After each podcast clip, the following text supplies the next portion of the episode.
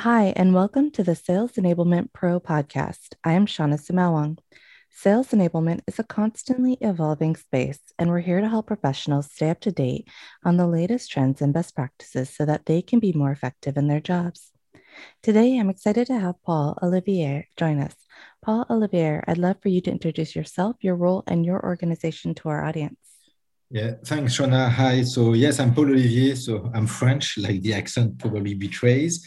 And I am working for a Swiss company, Dormakaba, where we are specializing basically in you know secured access to buildings to opening or closing doors so all the uh, hardware and software which closes or, or uh, opens doors and i am responsible i am the uh, senior vice president for human resources and sales enablement for the europe middle east and africa region well, I'm extremely excited that you're here to talk to us today.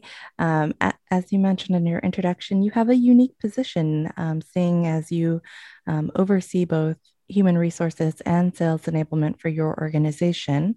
Uh, so, I'd love to understand from your perspective what does the intersection between HR and enablement look like, and how do they complement each other? For me, you know, sales enablement uh, at, at, heart, it's uh, it's around cultural change. You know, changing the mindset of our sales organization so that people really. Uh, I mean, we, we make everything culturally and also from the process point of view uh, perfect for the sales organization to be efficient, to be able to sell better, to sell more products and solutions to our customers. And a lot at the end, you know, revolves around the people, you know, having, of course, the right people with the right competence, the right skills in place, having the right organizational structure and you know onboarding is important and uh, you know training on soft skills or on the product. So a lot uh, is actually stuff that i do i would say for other parts of the organization. But i was put in charge of the sales enablement uh, function also a year ago because in a sense for strange reason it was one part of the organization which has a bit uh, forgotten. Uh, and um, you know, I'm part of the um, executive team of EMEA, and I could see that as a golden nugget we had to to tackle. So, in a sense, uh, I was pushing for a while to have this function more prominent, or at least sales function much more prominently represented in the executive team.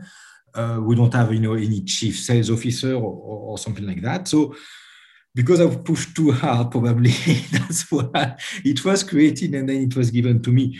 So there are a lot of similarities, you know, between what I did before uh, in HR, but for sure there are a lot of uh, specificities. And I have the luck that very early on I could hire internally one of our most senior sales directors who can complement them myself very well because you know he's been doing the you know the sales role for many many years. I think we complement each other extremely well. You know he brings the credibility the huge knowledge he has and hopefully i can bring some of my you know change management uh, cultural change management of course training abilities and experience absolutely absolutely now how does sales enablement help you to achieve some of your goals, though, on the human resources side?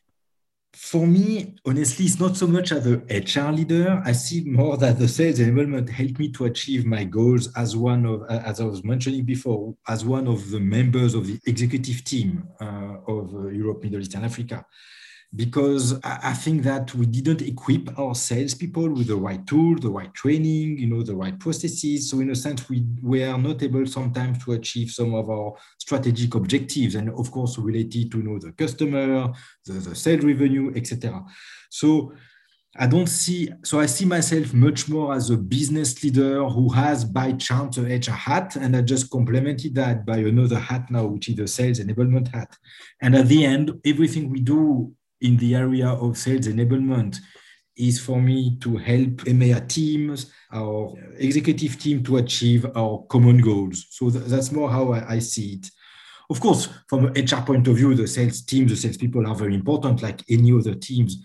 But I think I put myself more as an executive leader more than a, as a pure HR leader when I started to push a lot, you know, for sales enablement to have a, a place at the table.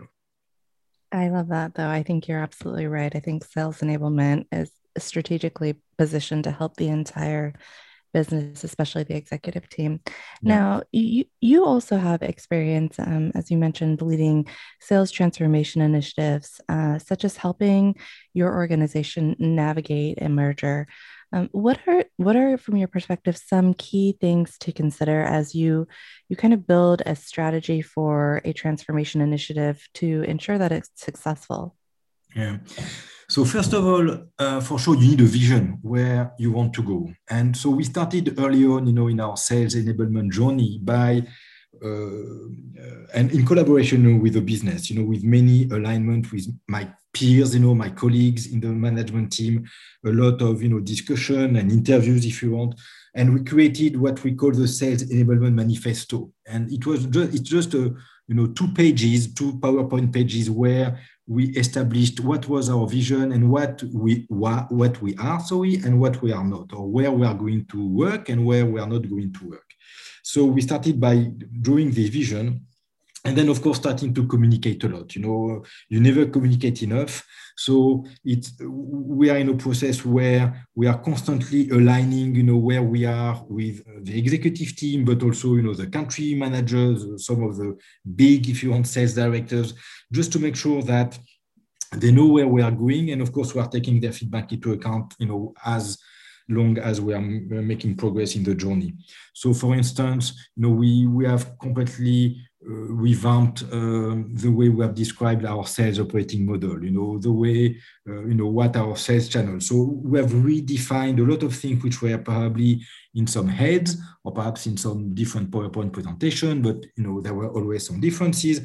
So it's really to work together with the business to make that in, you know, coherent and then with a lot of communication, making sure that uh, it's really understood by the people, it's uh, you know bought in, and that's only when you have achieved that level that you can start of course going a bit further down the journey if you want. Because we're in, in, in my company you know we are not a super hierarchical i'm sorry but i go too long but we are not a super hierarchical company you know we are quite so decentralized. So if you don't have this constant alignment and discussion uh, it won't work if you just come you know, uh, top down, if I use my, uh, you know, senior VP, whatever title, I mean, it can work, but it won't be super long lasting or it won't be super motivating.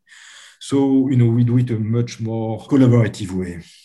On the topic of alignment, aligning with stakeholders on goals is critical for transformation in- initiatives, as you mentioned. What are some best practices for securing stakeholder buy in for your initiatives? Yeah. Um, so for sure, it's really understanding what are the priorities of the important stakeholders.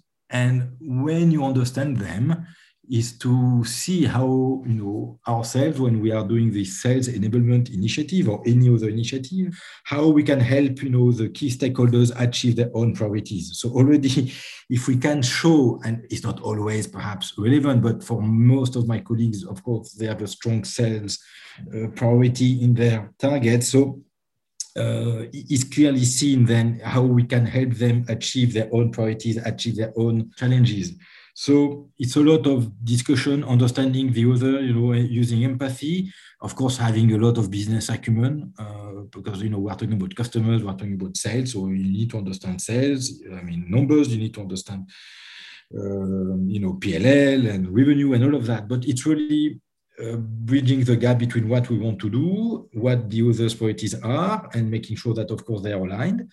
And, you know, I mean, basically Uh, making sure that my colleagues understand that if we work together, they have bigger chances to succeed, and we do as well. So it's really a collaborative effort. So yeah, a lot of communication, a lot of discussion, empathy, business acumen, and making sure that you know it all comes into one place at the end. Absolutely. You mentioned as well a few times this this notion of change management, and for for transformation to happen, um, people need to be you know motivated to change. What are some of your best practices for for persuading and motivating people to adopt new approaches? If I focus on you know what we are doing at the moment in sales enablement, I think the main behavior, if I can call it like this, uh, that we have chosen is role modeling. so for instance, you know, we have established quite early on in our journey. So I'm talking now back in October last year, so still quite recent, a weekly call between my boss, so he's like the president of EMEA, if you want, and the five SVP regional. So, you know, we have cut our EMEA zone into five regions.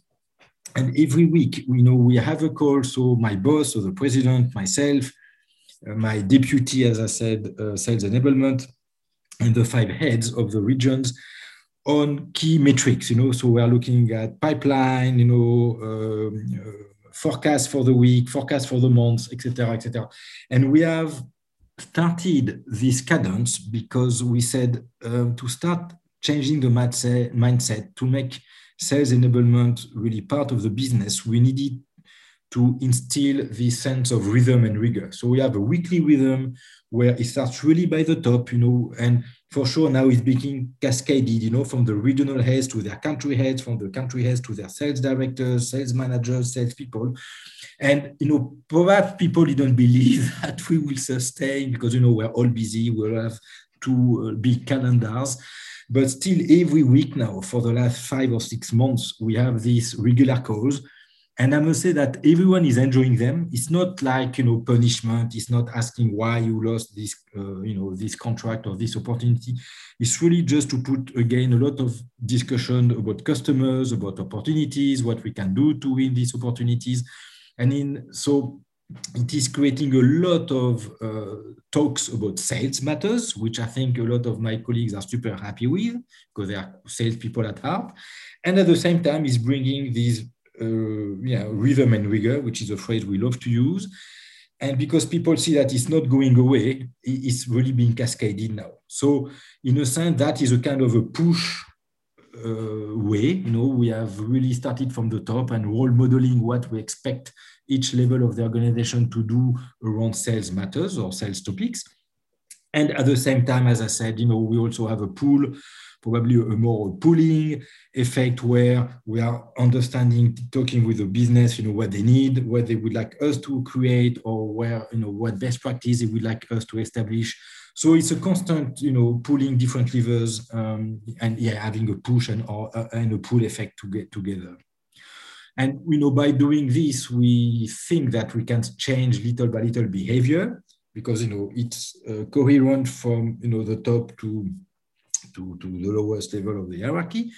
And also because we're working on topics which are important for the business, so that when uh, a change needs to happen, in a sense, people just are ready in their mind to change because indeed that's something they wanted also.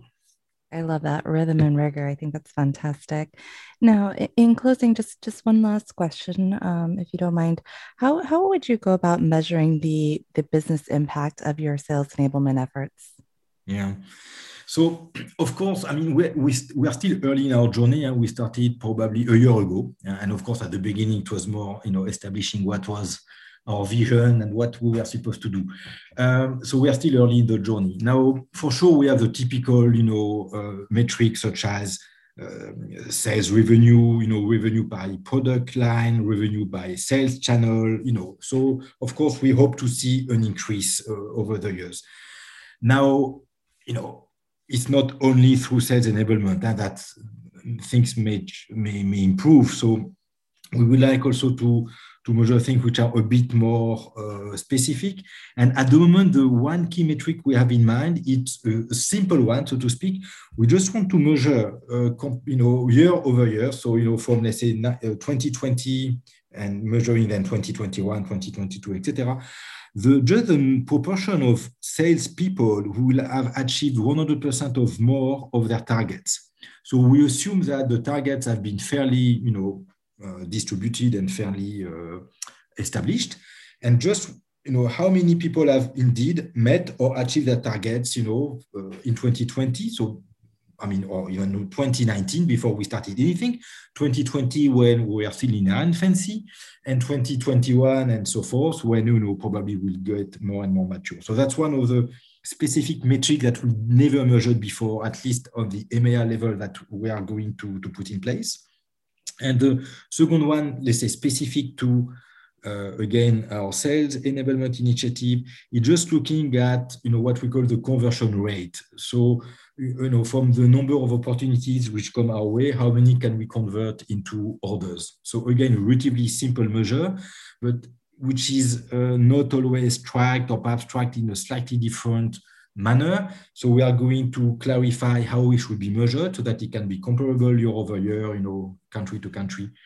So these two uh, metrics, you know, uh, how many salespeople can achieve 100% or more of their targets and what is our conversion rate uh, will be the two main metrics we are going to follow for the moment. You know, perhaps in the few years we could be more sophisticated, but we are still early, so we are going to, to focus on these two first. That's fantastic. Thank you so much for joining us today. I, I really did enjoy learning from you. To our audience, thanks for listening. For more insights, tips, and expertise from sales enablement leaders, visit salesenablement.pro. If there's something you'd like to share or a topic you'd like to learn more about, please let us know. We'd love to hear from you.